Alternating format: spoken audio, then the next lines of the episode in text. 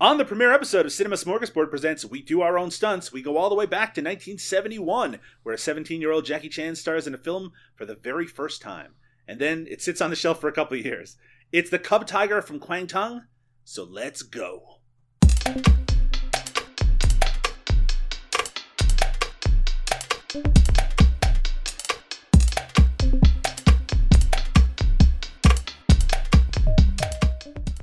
Welcome to We Do Our Own Stunts, a podcast about the life and work of martial arts superstar Jackie Chan. I'm Doug Tilley, and with me, as always, is the world's deadliest man, Liam O'Donnell. How are you doing today, Liam? Ah! Please do not do whatever you're doing right now. I just was getting hyped. I was feeling my chi. I was uh, uh, orienting Offensive. my chakras, and I was You getting don't say Orient to- anymore. That's uh, that's something from the 1950s. It's very offensive. Jesus, I was aligning my chakras, and I was getting ready to throw my kamehameha. I'm just stoked to do the to do the podcast, Doug. I'm stoked on talking about Jackie Chan. Liam, we are going to do a podcast about martial arts superstar Jackie Chan, a beloved figure who has nothing controversial that you can possibly mention about him. Uh, it's funny. Uh, for those who know about the evolution of this new cinema smorgasbord project of ours, Liam, originally we were just going to follow up our Eric Roberts themed podcast with a Jackie Chan themed podcast. That was the plan, Doug. But um, as it turns out, hmm uh, Jackie Chan Is the it's world's little- biggest monster. He's a little controversial. He's a little controversial right now. It, he was already, you know, we started doing our, our research on him, and it was like, okay, there's a couple of things here that are hard, I, but if we address them, if we're honest about them, Sure. whatever. And then it finally got to the point where um, he was being super critical of the Hong Kong protests Sure. and there were big movements across social media of people being like against him and I just thought I still want to talk about his work cuz I really like a lot of his films but maybe we don't want to make him the the the uh flag we fly for the entire project. Uh, and I like that you brought up, Liam, that we're going to be very honest about our feelings on those sort of things. That said, modern day 2019 Jackie Chan is not what this is. Uh, this podcast is necessarily about.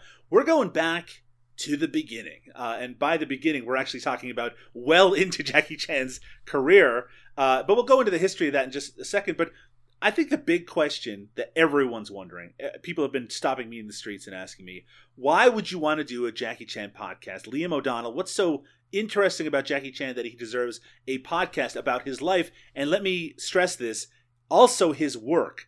We're not just going to cover the films, we're covering everything. He is a recording artist, lots of albums. There's, of course, cartoon series, video games. We're going to talk about all of it, Liam. Why Jackie Chan? Well, I think there's two aspects to that. One is what you just sort of mentioned, right? He's such an interesting figure whose cinema work has impacted people across the world. I mean, at one point was one of the biggest movie stars in the world, uh, whose films made money internationally more than, than anything else. But I also think because he is such a weird character and has done so many interesting artistic projects, there's a lot there to discuss and a lot to explore. But on a personal level, uh, you know, Jackie Chan other than the you know there's the cliche of the saturday morning kung fu whatever. That that was always a thing for me and, and i definitely watched some of that sunday afternoon saturday morning cinema stuff. But what got me back uh, as an older kid into martial arts was jackie chan. Going to the theater to see rumble the rele- the american release of rumble in the bronx Mhm. was a cultural moment and it was a moment where not just people who are already super nerds like me were reminded about how much they cared about this kind of movie but people who were unfamiliar largely with uh, Hong Kong cinema and martial arts cinema suddenly were interested in it. It was a way in, and it coincided with what was going on with Wu Tang and the the the marriage, or, or sort of I wouldn't even say marriage because they really just pointed to something that was already true, which is that Sure. urban communities liked martial arts. Yep. And so they they brought that out into their music at the time when Jackie Chan movies were starting to become available for us. And I spent a lot of the late 90s, early 2000s trying to find every Jackie Chan thing I could. And then after Jackie Chan, it became every other martial arts thing I could. And so um, that first step was so important to me that I think it's great to go back and see a lot of things that maybe I missed or revisit things that were really important to me back in the day and really just show appreciation for the work of someone who I think impacted a lot of uh, cinema lovers. I also like the idea that we're doing this in a roughly chronological order so we can see the evolution of both him uh, as a performer, but also the fact that once you hit uh, Snake in Eagle's Shadow and Drunken Master, he's going to become one of the biggest celebrities in all of China and in really in the entire world. And throughout the 1980s, he is an international superstar. But like you said, in terms of breaking through in the US, if you were not there for the moment that Rumble in the Bronx came out, it was kind of this huge moment. It, that movie was a massive success. It was this large release, but the whole point of it was we need to get Jackie Chan over. We need to make him a celebrity, and it worked. And it's funny because if you go back and watch Rumble in the Bronx, it's a pretty flawed movie. It's a really goofy movie, and it certainly isn't one of Jackie Chan's best. But in terms of showcasing him as a performer, you got this guy. I mean, I think he was already in his 40s at that point. Um, at the very least, he was he was around that that age this is a guy who was who's already been a celebrity for years and years and years that the average American or average Canadian really almost had no idea who he was outside of maybe the Cannonball Run movies. Yeah, I, I think there was a failed attempt right around Cannonball Run, and what was that? The Protector. The Protector. To, Danny Aiello, rest in peace. Yeah, and he didn't break then, and I think he might have given up honestly on an American audience at that point. Um, and I don't. I wish I knew more about how the Rumble in the Bronx thing happened. I guess we'll cover it on this yeah, very show. Uh, but yeah, it was very important to me and to honestly all of my friends, uh, and and we were primed for it partly, and I just got to say this. This seems weird to talk about on a Jackie Chan podcast, but I just sure. think historically it's worth mentioning the Mortal Kombat movie. That the idea that there were newer martial arts films was partly because of the Mortal Kombat movie. That we went to a midnight screening of that, and we're like, "Whoa, wow, cool!" And then when you saw Rumble in the Bronx, it was like oh, that movie was trash and this is good. but you know what I mean? You needed that introduction. The same way that, like, how many people got into music from some bad example and then slowly got to find the real thing. Sure. That's, that's how it happened with us. And again, not that we weren't watching the set, but, you know, a really beat up, beat up copy of, a you know, low budget, uh, Shaw Brothers ripoff on UHF with commercials and a terrible dub is not the same thing as seeing something that was kind of like new and fresh and kind of like oh, it felt very now instead of the past. It certainly. I mean, it opened up that that door as well to the fact that that we could see a wide release of Drunken Master 2 as Legend of the Drunken Master. I remember seeing that in the theater and already nope. having seen Drunken Master 2 but thinking, "Wow, like this is this is an example of how good it can be Yep. Uh, even you know, even if it's a dubbed version and and uh, and all that, but be that just the ability that we could see that, and then of course leading into Yuen Woo-ping being involved with the Matrix, and that opening up to uh, a, a kind of all the excitement around the choreography that led to Crouching Tiger, Hidden Dragon. It's kind of amazing to think of how that evolution happened, and the fact that it really you can kind of pinpoint it both from that uh, the release of Rumble in the Bronx and the interest in the hip hop community in martial arts movies, and the fact that that was all being celebrated at that one time. Yeah, I think it, it there was just this, you know, and I'm sure again, I'm sure that uh, our other podcasts where we talk about the we've talked about the Fantasia Film Festival. Sure, I'm sure festivals like that were a part of it. There was all this groundswell around an appreciation of classic, but also at that time modern Asian cinema and especially Hong Kong and you know Jackie Chan being a part of that. So So before we take our first break and lead into our discussion on Cub Tiger from Kwangtung, uh, I wanted to do a little quick just a brief history on Jackie Chan himself. We won't have to do this every episode since we're kind of uh, giving uh, the Cliff Notes version leading up to the point where he made his first uh, starring role film here. So Chan Kong Sang, later to be known as Jackie Chan, was born on April 7th, 1954, to Charles and Li Li Chan, Chinese Civil War refugees who worked for the French ambassador in Hong Kong. He was a rambunctious student, and Jackie failed his first year of primary school and was later sent to the China Drama Academy, which was a Peking opera school. And in 1960, after his father immigrated to Australia to work as a cook in the American embassy, he was basically uh, had to stay at the Peking opera school full time. So anyone who's familiar with Peking opera schools, they know that they're very brutal. I'd recommend that you check out the 1988 film Painted Faces by Alex Law, which stars Sammo Hung as the uh, trainer at one of these schools. And of course, Sammo was a classmate of uh, Jackie Chan's at the school. Uh, actually, just uh, last year, Jackie Chan released a, uh, uh, a, a kind of autobiography, a very honest one in a lot of ways that goes into a lot of detail into uh, in regards to his time at the uh, Peking Opera School. So the, the, top students at this school were known as the Seven Little Fortunes, though there was actually more than seven, and they did kind of get rotated in and out. And the China Drama Academy had a, like a real murderer's row of students, including Jackie Chan, of course, Sammo Hung, Yuen Biao, uh, Corey Yuen, and Yuen Wah, and all of them would end up becoming performers and directors and choreographers, some of the best that ever came out of Hong Kong. So it's kind of amazing that they were all there together. Uh, actually, the first, and, and, to my knowledge, only filmed appearance of the Seven Little Fortunes was on an episode. I don't know if you know this, Liam, an episode of the sitcom, uh, or I guess maybe not, sitcom's not the right word. The the uh, the comedy action drama show I Spy with Robert Culp and Bill Cosby. I did not know that. So there is a scene in one of the episodes of that show where Bill Cosby and Robert Culp are watching a um, they're supposed to be in China and they're watching a parade go by, and the Seven Little Fortunes are performing in that parade. I actually clipped out a the clip from that episode and I put it on YouTube like, because, to my knowledge, that's the only. And it's hard to even tell like who these people are supposed to be. Like if Jackie Chan is there because they're just little kids, right? But in terms of uh, getting a sense of what a performance would look like, that's uh, that's really the only footage that's available. That's really interesting. I, uh, you know, I knew that they um, existed, but I wasn't really aware of that connection. Well, I'll link that uh, video in uh, the show notes. So, if you were a member of the Seven Little Fortunes, you were kind of considered the elite at one of these schools, and they would cr- travel around the country and they'd show off their acrobatic and performative talents in theaters. Uh, and the academy would occasionally loan out the students to film studios as extras, which means that Jackie's actual first film appearance, as far as we know, was in a film called Big and Little Wong Tin Bar from the year 1962 which uh, I mean, for all intents and purposes, Liam, though we probably could have started with that because that's a film that's actually available. We really wanted to to start with uh, Jackie Chan's first adult film role.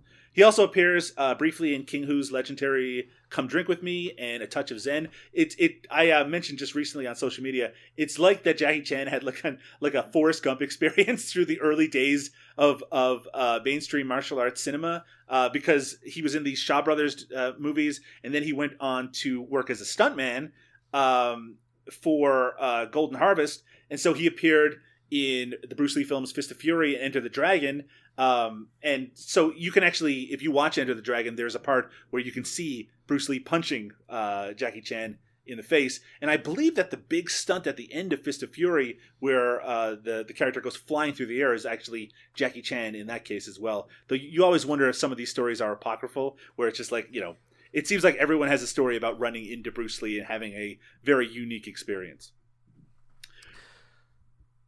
I have yeah. nothing to add. All I was going to say is, weirdly, I don't. But so you have this guy who's gone through this brutal experience through uh, through the Peking Opera School, who had been performing uh, in films since he was a little kid, and then he was a, uh, a fairly experienced stuntman in the early 1970s. So in the midst of that, of course, he's trying to break out. He's trying to look for something where he can showcase what he can do. And in 1971, Jackie, uh, he recently left the academy uh, to find his way in the world. He's, uh, as we said before, 17 year o- years old, and he gets an offer to star in this low budget martial arts movie. Now, um, I want to make this clear before we go into our first break and we start talking about the movie. The early days of Jackie Chan's career are kind of messy. There's lots of different titles for these movies. There's re-edits and there's cons and uh, just like with uh, after Bruce Lee's death, there's actually imita- imitators of Jackie Chan that we'll get to later on as well. Uh, and especially when it comes to the movies that happened before Snake in the Eagle's Shadow and Drunken Master. So we're going to maneuver this through this the best we can. We're far from experts in terms of 1970s Hong Kong filmmaking or Jackie Chan. So throughout this podcast, we're definitely going to make errors. If you do have any feedback, you want to make any corrections, please let us know at WDOOS. We do our own stunts at cinemasmorgasbord.com, and we'll try to correct along the way. Uh, and uh, as we said before, this is not just a podcast about the films of Jackie Chan. We're going to look at his 12 albums, the documentaries, and the books about his life, and any other sort of ephemera that we encounter along the way. Liam, when you hear all that, when you hear about the daunting task ahead of us, does this make you excited or nervous? Uh, the only part that makes me nervous is the albums because I just don't think there's going to be a single moment I enjoy on any any one of those things. That's just not for me. Uh, but all the other stuff, I'm excited because there could be something I really love. You know, especially uh, the books about his life just seem like an interesting place to. I mean, I know a lot of it will be hagiography. It'll be fictionalized. It'll be legend making instead sure. of actual stories but I'm still curious and I'm still stoked on it. I just know though I'm going to be rough on those albums, buddy. There's no way he's getting a thumbs up from me. Usually on the uh, show we do our own stunts. We're going to cover one film a episode. This is kind of a unique one to start with because Cub Tiger from Kwang Tung is actually known under, as I mentioned, a lot of different titles, but it's probably best known on the West under the title Master with Cracked Fingers. However, Master with Cracked Fingers is actually a re-edited version of the film pieced together after Jackie found worldwide success, and it uses less than half the footage from the original film. It actually has a lot of newly filmed footage that has been entered into it, and we wanted to really talk about that separate from Cub Tiger from Kwang Tung. Uh, but let's start with uh, a bang. We're going to look at both versions of the film, starting with 1973's Cub Tiger from Kwang Tung, uh, again, originally filmed in 1971, and then we'll take a break and talk about 1979's Master with Cracked Fingers. Yeah, it's confusing but it's going to be exciting. Let's take a break, and then we'll get started. 为了死去的朋友，这笔账我是非讨不可。好，我成全你。主演武術監督はハリウッドに進出したスーパースタージャッキー・チェン。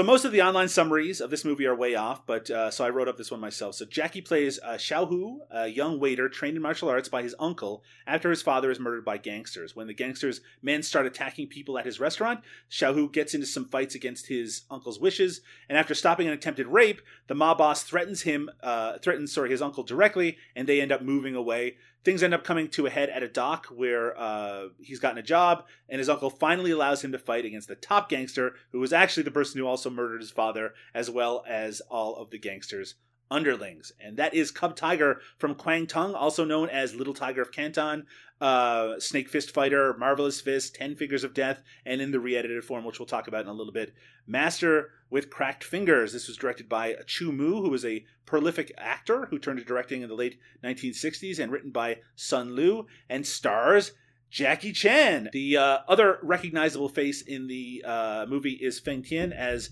Jackie's adopted uh, foster father or uncle in this movie. Uh, and uh, but for the most part, this this is not does not have a lot of the recognizable faces that you would see kind of consistently in say Shaw Brothers or Golden Harvest movies. This was an independent production, and it looks it. So, Liam, the first thing I think we should talk about is the fact that uh, this movie, in the only form that's available to watch, as far as I know, is pretty difficult to watch. By I don't mean in terms of availability, but in terms of quality. Do you want to talk about that a little bit? Yeah, I mean, so it's uh, it, the actual film quality, like the image you're seeing, is not great. It's faded out, but also it has some very classic subtitles. And the edit that we watched, not only do you have the the problem with these subtitles that was always a problem is that it's white on white a lot of times and it's mm-hmm. hard to read but they also get cut off at the yeah. bottom of the screen and so there are times when you couldn't read it if you wanted to now we watched a version where someone added in subtitles over top for the ones that were cut out yeah. but because the film is so faded and the white on white is really just a blasted out yellow the only subtitles I really could make out were the replacement subtitles for the ones that were cut out. They so, really should have done the replacement subtitles for the entire movie. For the even, whole yeah, thing. For sure. Yeah. Yeah. They really, really, really should have. And um, you know, it's fine. The plot is not so complicated that you can't follow along, but there's definitely dialogue that's giving more context to what's happening. That's hard to follow. Um, and this is still also at a time where subtitles were often the English subtitles were often written in a way where it didn't feel like the person writing them was an English speaker anyway. So uh, you're dealing with they're hard to read, and then when you can read them, sometimes you're trying to be like, what does that mean exactly in the scene I'm seeing? Uh, it's kind of confusing, you know. Um, and and like I said, it's very faded out. It's uh, you know it's not easy to see what's with the action that's going on um, but you know some of that sort of color palette stuff people might actually enjoy that part because sometimes people like a good washed out you know older kung fu movie um, knowing that the copy we watched of the next film we're going to discuss which in, to my mind is really a different movie mm-hmm. uh, that looked so good by comparison. I think it made me not like the way that this movie looked. It's so funny because uh, we did watch, even though this is a very washed out print and the subtitles are an issue, it was still a widescreen version of the movie you know? So you know we're we're seeing it in its original form as best as we possibly can. But with, then we went and watched the master with cracked fingers version which has a lot of like public domain ish prints out there that look really rough and are in full screen. But we watched like a really nice looking widescreen print of it and it was such a relief to watch that after having to watch this particular version which is again you sometimes have to it's sometimes it's like watching it through like like cloth uh, because it's so faded out. Uh, but let's stick with this movie for now. It has a very simplistic plot.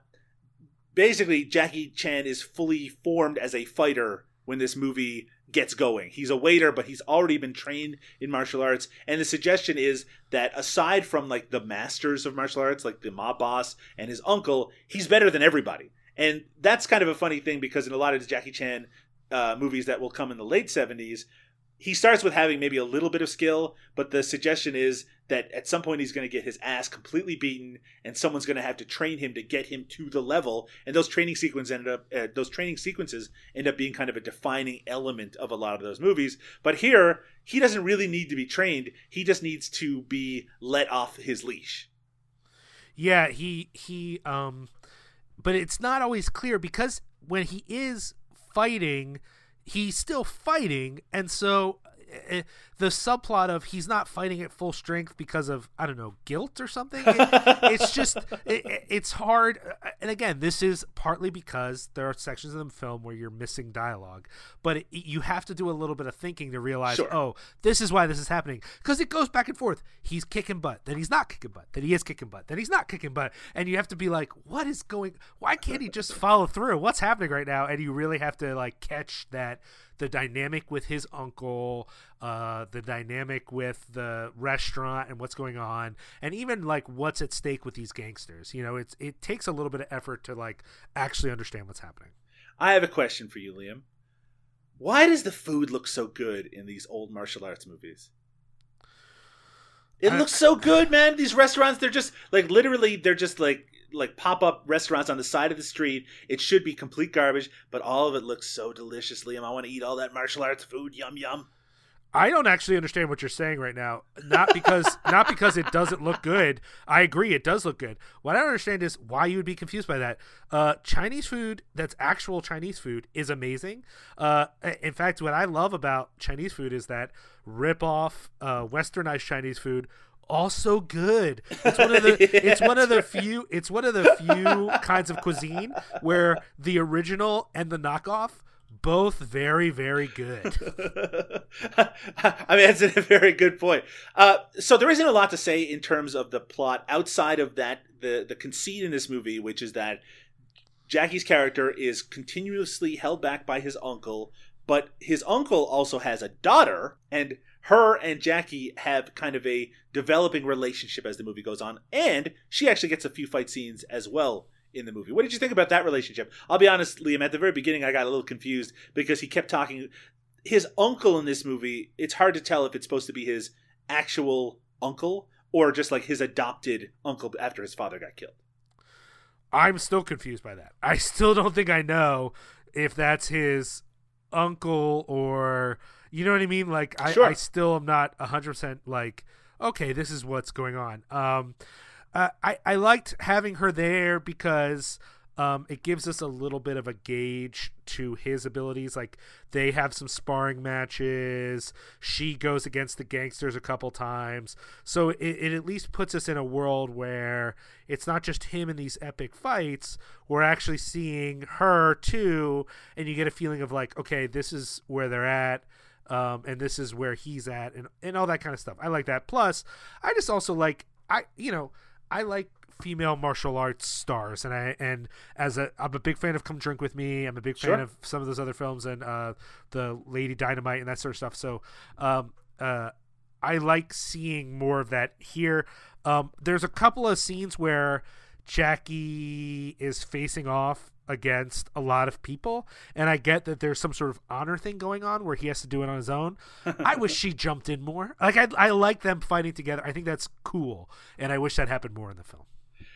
it's I think this is a good lead into the quality of the fights in this movie in general. Uh, I think a, a lot of martial arts fans or people who are getting into martial arts movies, they, if you start with a certain level of choreography, it can be hard to go back into things that are a little more simplistic or a little less acrobatic. And that was something that I had difficulty with uh, when I first got into the Shaw Brothers movies because those are much more theatrical. They're much more, they feel very stage bound because of the locations and that the choreography. The difference between Golden Harvest movies of, of the late 70s and Shaw Brothers movies of the late 70s, there's a very different style of choreography uh, and and it was difficult for me to get used to it. I love both of them now, and really, I love a lot of different kinds of uh, styles of choreography that you see in this movie. What did you think of the fights in this movie, Liam? You know, you said choreography. I actually like the choreography in this film, um, but I think it's important for us to say, it, you know, since we're going to be talking about a lot of martial arts uh, in, in in on this show, Sure. when we say choreography, we don't just mean choreography. We mean editing and camera work as well. Absolutely. because the change is not just in the fighting. In a lot of these movies, they're doing the same things they're doing in other movies. The question is, how do you film it? How do you highlight it? What do you make a big deal out of? I found some of the editing in this film frustrating. It's a style that is very much like we have one shot, we've got you could you could beat it out. It would be like hit hit hit hit hit cut. Hit hit hit hit hit hit cut. Hit hit hit hit hit cut. And that gets on my nerves. It is repetitive in the editing and it's not always the best shot and sometimes the cut the camera cut the backgrounds didn't make sense. Like Right. you would be like, I really think they're in a entirely different place than they were in the last camera shot. Uh, little details like that, and and it's not hugely distracting, but it was distracting enough. I wasn't looking for it. I wasn't sitting there going, I'm going to analyze the editing in this movie. It was as a viewer, not casual, but a slightly more uh, attentive viewer. I noticed the editing, and I noticed that you know, they were trying to be creative, right? Sometimes you would cut from a very mid shot that was showing a lot of the action to like behind a bush. Like there were literal shots of the fighting from behind f- uh, foliage, fo- foliage, foliage. Foliage. Yep. Uh, and I get that that's creative, but it's not actually cool.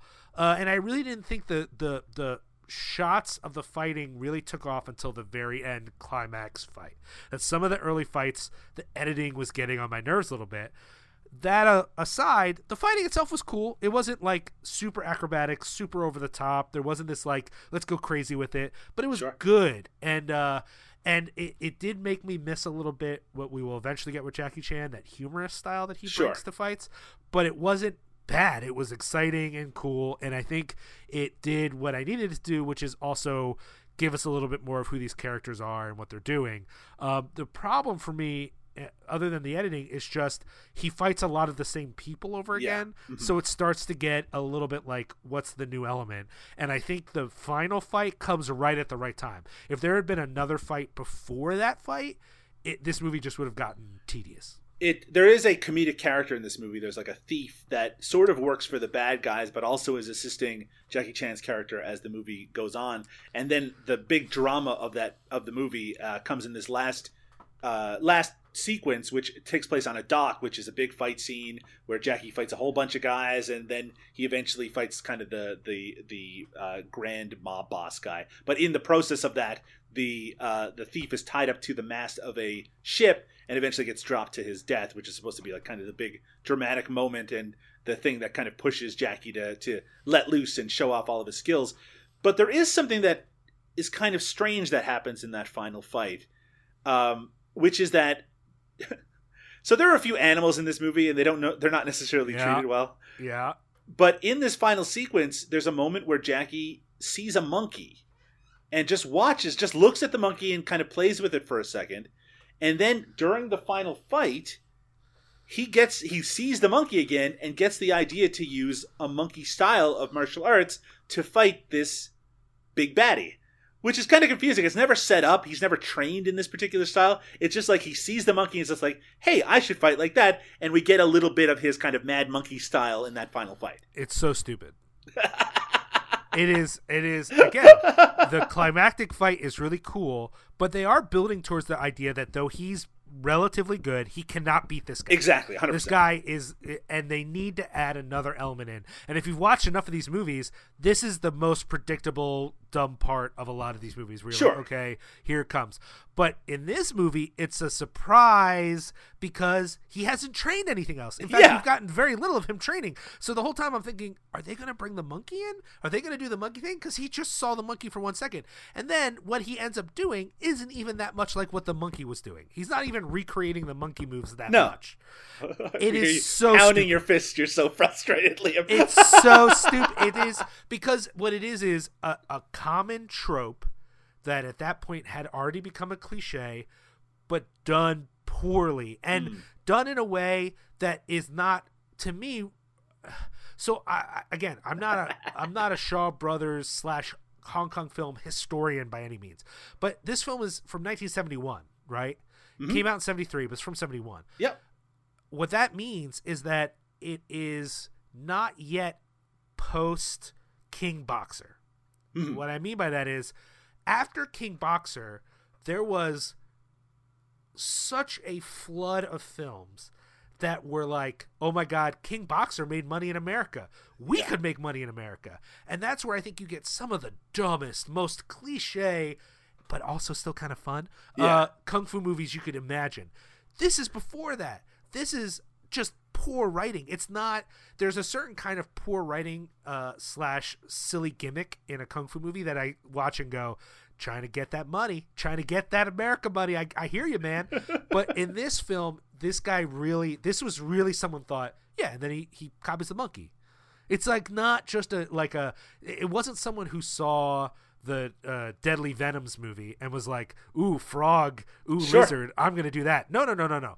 This was someone's actual. Their this was their good idea. This is how they broke their script, and that's it. Makes me mad. I just like when that happened. I thought there was not nearly enough to in a movie that is mostly meandering. At Yeah. any point, we could have had more time with him and the monkey. It would have been would've so more- easy just to show him looking at a So monkey earlier in the movie So and just kind of like imitate its movements a little bit just to set it up for the end. Yeah, that's all you would have needed. Again, I'm not looking for high cinema here. We're not talking about a Bergman movie. I need him to play with a monkey. That's what I need. Uh, uh, uh 30 seconds of him playing with a monkey, and it's that's Uh, not what we it- get. it is And good- It's, and it's It is fun to watch Jackie Chan fight in that monkey style at the end. sure. Yes, very one least. hundred percent. Yeah. It's just again, it's not on. It's it's not a bad idea. I guess I'm making it sound like a terrible idea. It's not a bad idea. It's just executed so half-assedly that Mm-hmm. it just made me mad. I think that's understandable. Now, the thing that I most did like about this movie, look, the conceit that the uncle is just stopping Jackie from fighting no matter what. Doesn't matter if he's doing it to save his daughter. Doesn't matter if he's saving his daughter's friend. He's just he does he his belief, and this is a very common uh, trope in kung fu movies, is that he has taught him all the best martial arts. Now never use them. But at one point in the movie, after Jackie's gotten busted for fighting once too often, he does a pretty extreme punishment, Liam. He makes Jackie take his fists and drive them into a container filled with broken glass. Uh, I'm guessing that's where the, the name Master with Cracked Fingers comes from. Now, you, you would think that this would injure him to the point where now he wouldn't be able to use his hands, but it actually is not something that, it, even though he does wear bandages for a little bit, he heals up really quick. But he smashes his hands into broken glass, and then he's made to battle his female cousin, and in the process, she falls down and gets knocked unconscious, and the uncle basically just wags his finger and says, like, that'll show you. What did you think of that sequence? It's stupid. It's it's it was. I mean, okay, I, I'm being unfair. It's uh, a. I think there's not enough of the uncle story to justify why he's so against Jackie Chan fighting. Sure.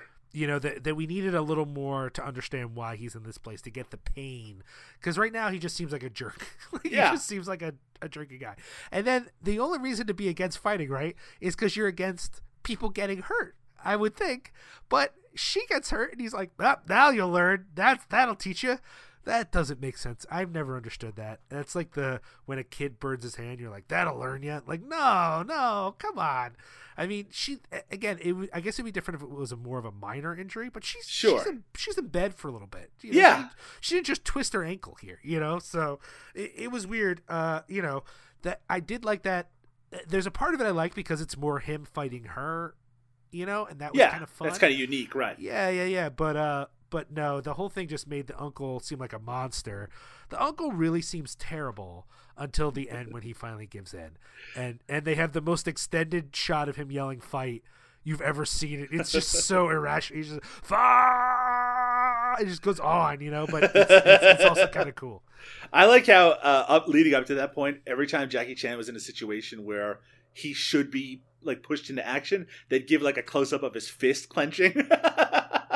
He's like, "Oh, should Arthur. I?" It was Yeah, very exactly. Arthur. We Oh. should have we should have actually taken that moment and put it with the Arthur thing and just made that a meme.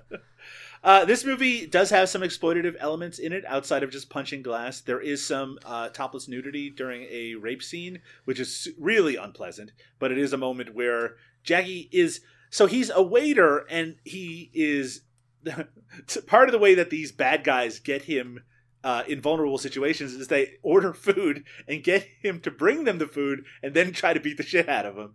But at this point in the movie, he has like rat poison or something. Do you remember what I'm talking about here? He he's- says it's rat poison. yeah, We have no confirmation. He might have just been lying, so they didn't Yeah. take the noodles. exactly. Uh, the whole thing is weird because, um, in that whole scene, it's unclear if they remember who he is. Yeah, exactly. Yeah, they don't- they don't seem even though this is right after a moment where they've already fought him. Uh, he's walking by. They are just going to let him go, and they don't want they want him to not get involved because he can hear screams from upstairs where his uh, adopted cousin's best friend is getting raped at that moment. You could make the argument that any sexual violence in a movie might not be justified. I, I think that's a little extreme, but you could say that. But this is entirely unjustified. It's not just. I would say not even just the sexual violence. The entire sequence is unjustified. It's not needed for the plot. Nothing new happens. He doesn't need to fight them. He's already fought them.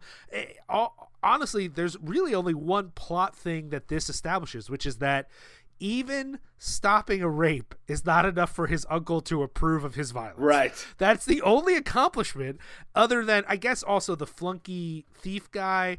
This is the moment where he's really like, maybe all my friends are assholes, like that. That's the other plot moment. But you know, they could have done that some other way. It's it it really only really establishes that his uncle is actually a monster. Yes. Well, that and and the whole part where he makes him fight his daughter. that uh, part is bad, but this is even worse in my mind.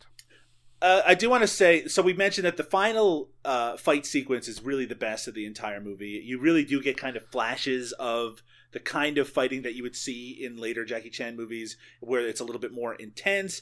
But also, the bad guy in this movie, the the mob boss that killed Jackie Chan's father, he has a special kick that poisons the person that gets kicked by it. Yeah, I love that kind of death- stuff. I death, mean, death kick. Yeah, he's got a death kick, and uh, and at one point, uh, the the uncle gets kicked by that, but he, I guess he is able to deflect it slightly so it doesn't absolutely kill him. But he does have to lay in bed for a while, recovering to get the poison out or something like that. I know that these are again really cliched kung fu movie things, but I I love that shit. I really I really enjoy seeing it in a movie, but it just kind of also the the coincidence that this mob boss and all of his flunkies are the people that are just have happened to get on the bad side of this waiter who is the son of the person he killed. I mean, it's just this massive coincidence, but at least it means that it wraps up really quickly, just like most kung fu movies of this time period, where he defeats the bad guy and the movie's over, and it's just like let's get the hell out of here as quickly as possible.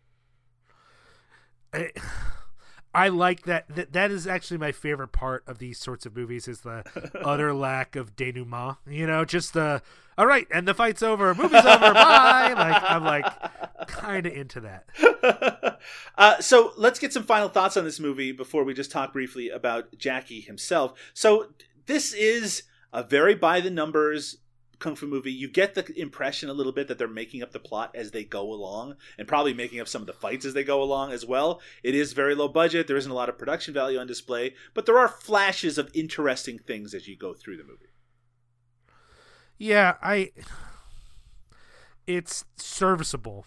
Um, it's not what I. Like I said, we're a little tainted by the amazing production value that he has later in his life. Yes. As far as this sort of kung fu movie, it's a little loosey goosey. Uh, I think you can find movies of the same budget level that are a little more compelling. And what Sure. they tend to do when they're more compelling is get weirder. This movie doesn't have any craziness. You know, it doesn't have those moments where someone's like, "Well, this pole has four types." You know, like there's no weird. we don't even, we don't even get a lot of like recognizable music, which sometimes happens in these movies. We do get the Popeye the Sailor Man theme at one point because they that seems to be in like half the 1970s kung fu movies you see. But you're you're right; it doesn't have those those kind of odd. um those kind of those really unique odd moments that you would only find in low budget martial arts movies.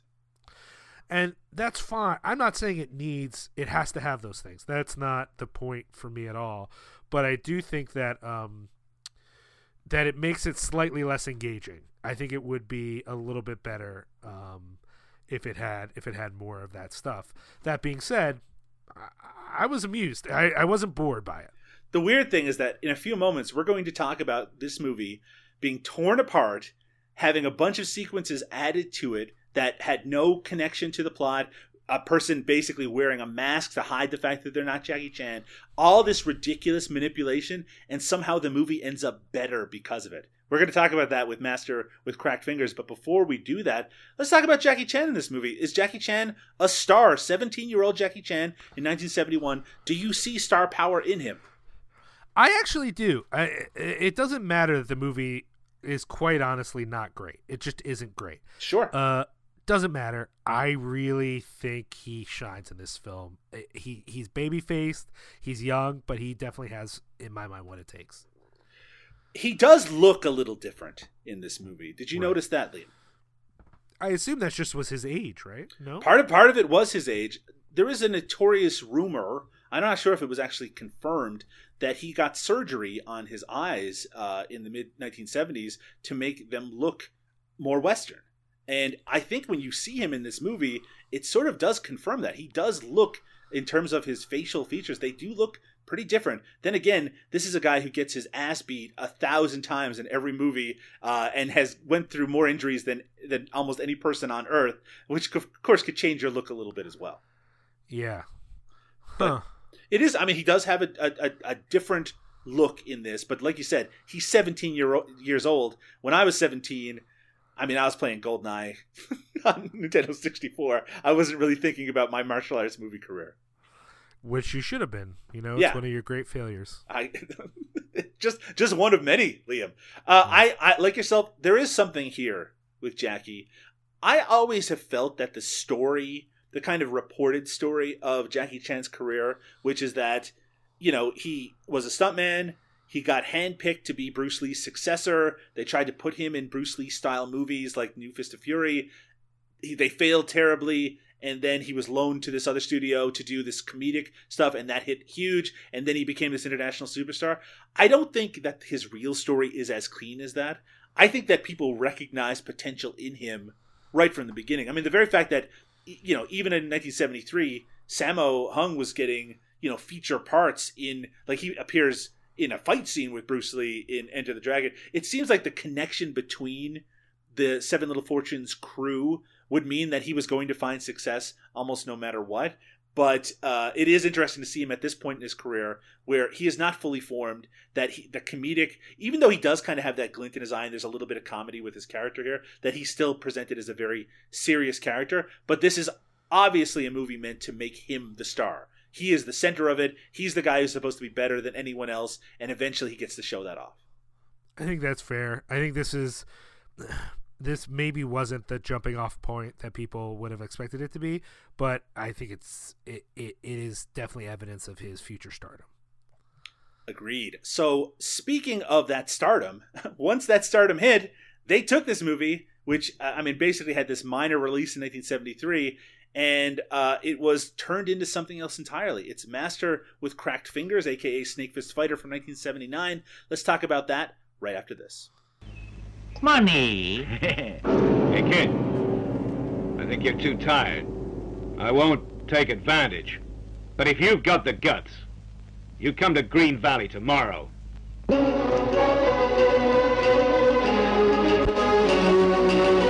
Mud and water can confuse.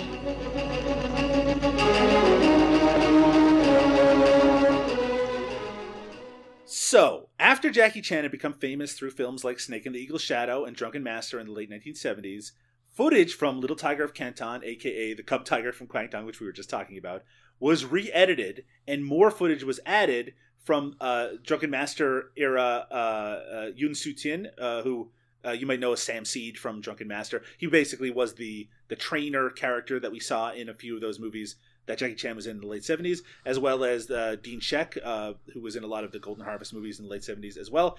These bits were tacked on, and we actually have a Jackie Chan double who fights in uh, at the end of the movie wearing a blindfold because it is set up that he trains with a blindfold throughout the movie. Master with Cracked Fingers, as you uh, referred to in the last segment, Liam, is really an entirely different movie. It only uses about uh, half of its running time uses footage from uh, Little Tiger of Canton, and is instead it has concocted a whole new plot. And in some ways, it's kind of impressive how they do it, even though the plot as a whole doesn't fit together. Uh, because you have this the Sam Seed character, you have this old beggar trainer character who just he pops up in the background. So they'll they'll have a sequence using footage from the original film, and then they'll cut in him like looking from behind a bush as if he's just watching what's going on. But a lot of the uncle character from the original film, he's been removed almost entirely. The uh, cousin female character has been removed. We have a whole sequence now of Jackie Chan's character growing up and being trained as he goes along. The idea is now no longer that his uncle is the one that gave, that gave him all these abilities. That basically he's been brought to the woods by this old beggar and told to strip naked and taught all of these martial arts. Yeah, this does happen in the movie. Um, but the weird thing about it is, in some ways, it's more comprehensible than the original movie. Liam, what did you think of Master with Cracked Fingers? It, I was disappointed that the old beggar wasn't a ghost. so he almost never interacts with people. So that if at the end they'd been like, "I was never really here," that would have been totally fine. um, uh, yeah, I mean, here's the thing: I wouldn't say it it isn't more of a mess than the first one. It is a mess. It is clearly three films edited together. Jackie Chan slash his double. The hair doesn't match in multiple times he has one haircut and then in the next scene has different length of hair. That alone is one of the continuity issues. However because the original story is such um, it's so light and so loose, it's a lot easier to add in a bunch of footage and Yeah. complicate things. Where it Mhm. becomes about the different styles, it becomes about an old master who now is returned, and and the you know the uncle just survived, and all this stuff like that.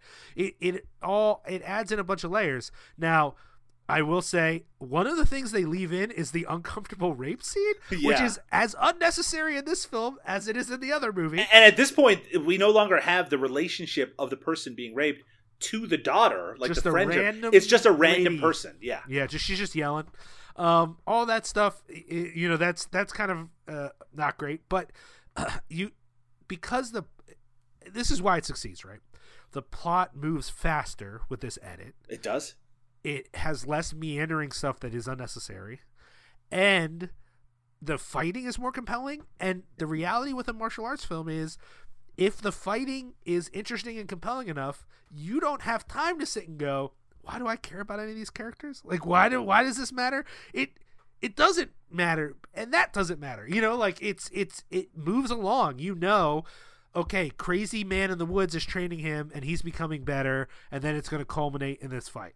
That's really all you need to know. I mean, you don't really need much more. It's it's really because the original is so much more meandering that you have time to think that it doesn't make a lot of sense. You know, this film it doesn't make a lot of sense, but I just don't particularly care. It's entertaining. It's also a case where you would never. It, it, it's funny to think that there might be audiences who saw this movie because Master with Cracked Fingers is much much easier to find than the original film. And in fact, there's a long time that the original film wasn't available at all, so this was the only way to see it. But watching it, you must have known something was going on. That Right. that when you see Jackie Chan's character interact with this beggar character, that you never see his face, that you only ever see him from behind. That there's a whole sequence in like a gambling bar where uh, ja- Jackie is basically said told to just go home so they can have a whole sequence between Dean Shek and Yuen Siu-tien where they just have uh, uh, their own little interaction and it's a big lengthy comedy scene. I also don't really understand how the landlord character connects to the gangster character or like the big baddie in the movie like like how their relationship makes sense that they would end up all in the same place at the end you also have kind of a larger Sammo Hung looking character in this movie a guy uh, i don't know who that actor is but he shows up in a lot of martial arts movies from that time period as well but like you were saying it it's very loose. The original plot was really loose, but this is is in some ways even looser. But because we know the character from Drunken Master, from Snake in the Eagle's Shadow, that you know this beggar character already, and, and anyone who's familiar with martial arts movies from that time know the archetype. It's really easy just to fill in the blanks yourself. It's just like, oh, he's training him. He, you know, brings him to the woods as from a, from the uh, when he was a little kid and has trained him up to adulthood, and that's who he is. But now that they've removed the uncle part, the fact that the daughter still knows kung fu in a couple of sequences doesn't make any sense at all anymore. Not at Who- all. Who, taught her martial arts? um, I, I do like the fact that it's so blatant right from the beginning. There's a suggestion that you can put on a blindfold, and uh, if you really focus your chi or whatever, that you're able to know what's going on, that you can fight with a blindfold on and still win. And that is something that's introduced with these new sequences simply entirely so they can have a double in the final fight put on a blindfold so we can't tell that it's not Jackie Chan that it's just some guy with a slightly similar hairstyle wearing a blindfold and all that said I think that fight is the best fight in the entire movie Oh yeah, it definitely culminates. uh, The reality is, for a lot of these films, especially when you've watched them enough, when it gets weird is the best part. And that fight is weird. It's, Yeah. it it does weird things. It makes strange choices, and that's fun and interesting. It's it's not realistic, and that's great. You know, like I, I think there's something about it that's very appealing, and I found very fun. it's also interesting that they still have the um, the thief character who gets killed by the docks, but they have now changed it so his uncle also dies uh, Yep. before the end of the movie, and that's interesting right? to, to basically take this character that now has even less depth than in the original film and just totally kill him off as more motivation for him in this final fight. Uh, just made up from whole cloth. Uh, in- in some ways, it's impressive. You know, we think about movies that have been re-edited in this fashion, and the one that probably comes to mind immediately is Game of Death, right?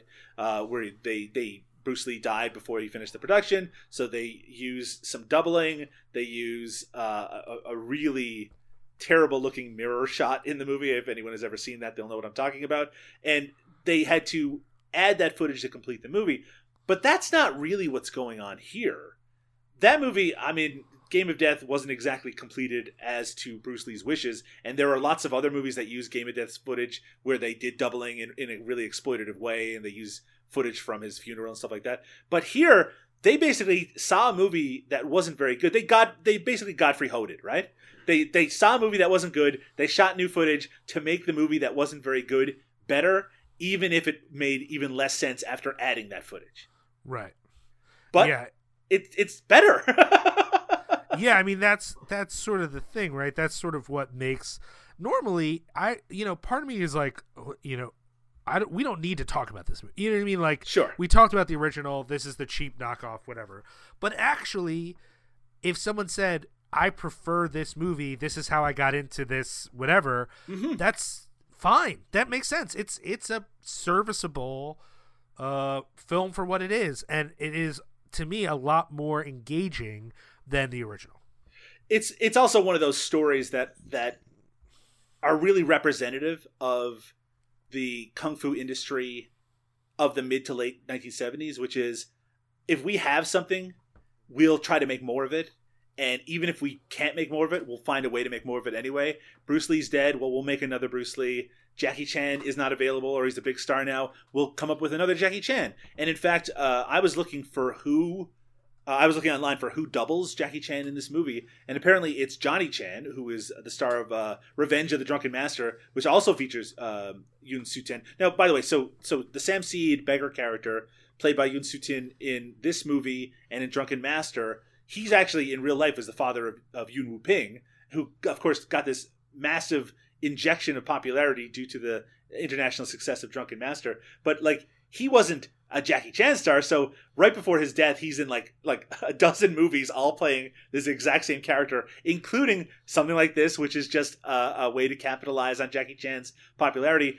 As well as a movie like Revenge of the Drunken Master, which is like an unofficial sequel to a movie that he was in, it's just amazing that this industry uh, at the time it, it's so much more I mean, exploitative might be the the word to use, and in a lot of ways it was, but it's also very much it's it people capitalizing on every opportunity that was available.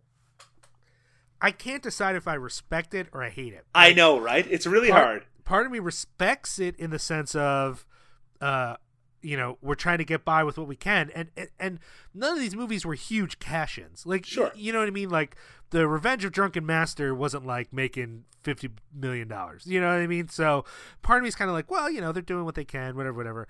But the seeds of this sort of entrepreneurial filmmaking that's like, look, just cut it all together and we'll make the money we can is now coming back to bite us with questions around like what if i just digitally reproduce this actor who's long dead and Sure. make a full movie with them? That's fine right? And you know there are people who are straight up like yeah what's the problem? Why would that even be a question? And then there are other people who i would call humans who say no that's horrible. It's I've always feel really felt really conflicted about the Bruceploitation genre in general, um, and all the Bruce Lee ripoffs. But that said, a lot of those movies are really entertaining, and some of them are good in their own right. I don't know if you've ever seen Game of Death 2, but Game of Death 2 is basically like a full fledged Golden Harvest production, and it gets all sci fi weirdness. There's tons of great choreography. I mean, that movie is fun as hell. Uh, And a lot of like the Bruce Lee movies, like they're they're they're a lot of fun to watch, but the motivation behind them is so um entrepreneurial i guess is the word but also just like such an obvious cash in that uh that it it's it does kind of ring out in the back of your mind it's like what i'm watching this probably shouldn't exist hey but it already exists so i might as well enjoy it i guess i, I, mean, I, I, yeah. I, am not an expert enough in cultural analysis to know if we're just being too Western. yeah That i think the that there's a West, real we have this of idea of like art and artists and uh, you know auteurs and whatever the hell else that we're like, no, you're disrespecting or that. And instead of just saying like, hey, everyone likes a green hat, so I'm gonna make my own green hat. Sure. Well, you're just ripping off the first green hat. Yeah. And why, why does that? Why why would that possibly matter? Uh, How how could that matter?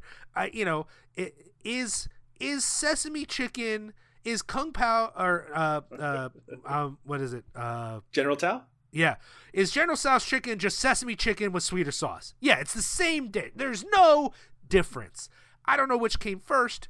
One is obviously the same thing as the other one. Who cares? Um, so, so you know, there's some part of me that's like people are going to survive, and there is a bias I have, right? That I think is understandable, which is that um, none of the people doing this ripoff work, right, are making a lot of money. right That actually none of these cat. It's not like uh, if if if Avengers Endgame had ripped off Darkman, there is a part of me that's like, well, that's not fair. Darkman didn't make that much money, and Avengers Right. Endgame made all the saying. money. I- I- you know, Bruce Lee was a cultural phenomenon. How could it not influence people?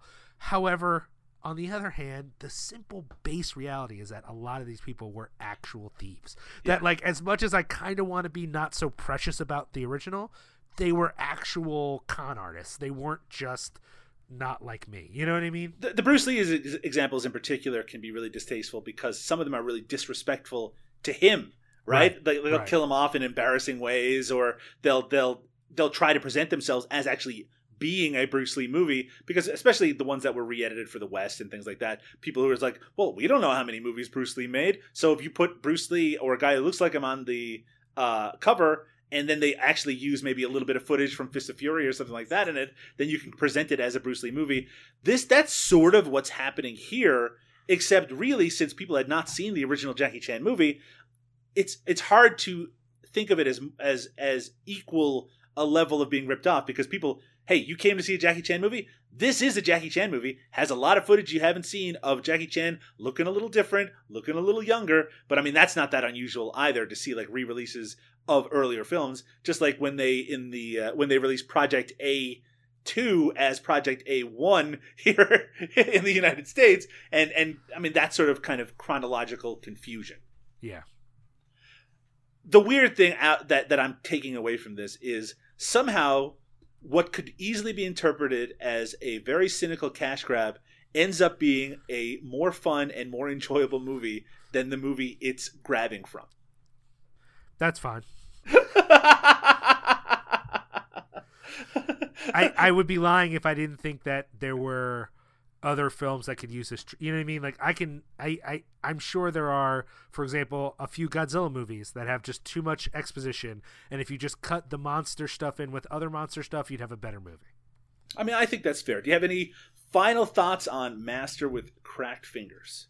I understand why I've heard of this movie and I haven't heard of the other one. That's it.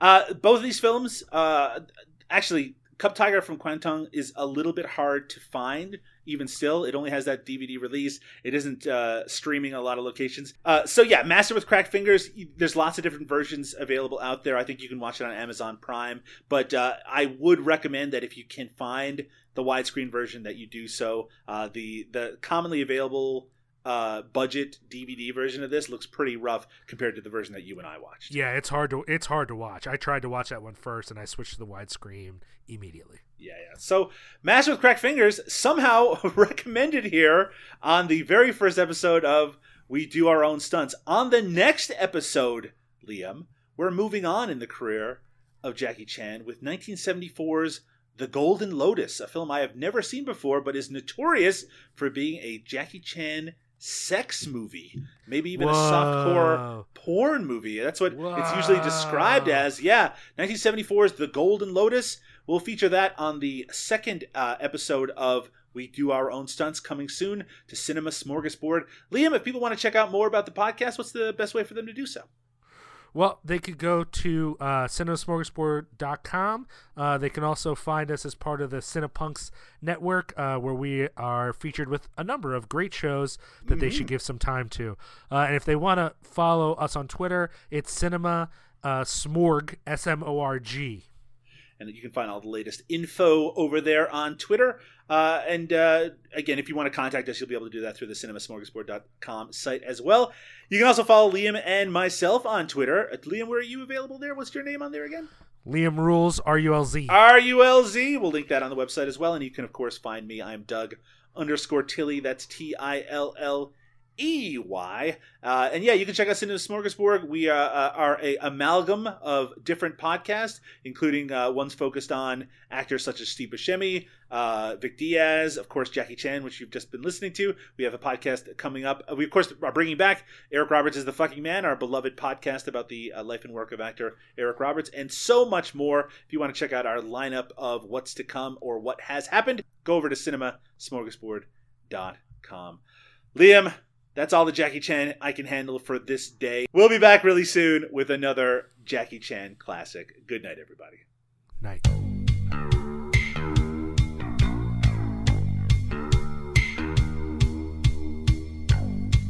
Are you ready?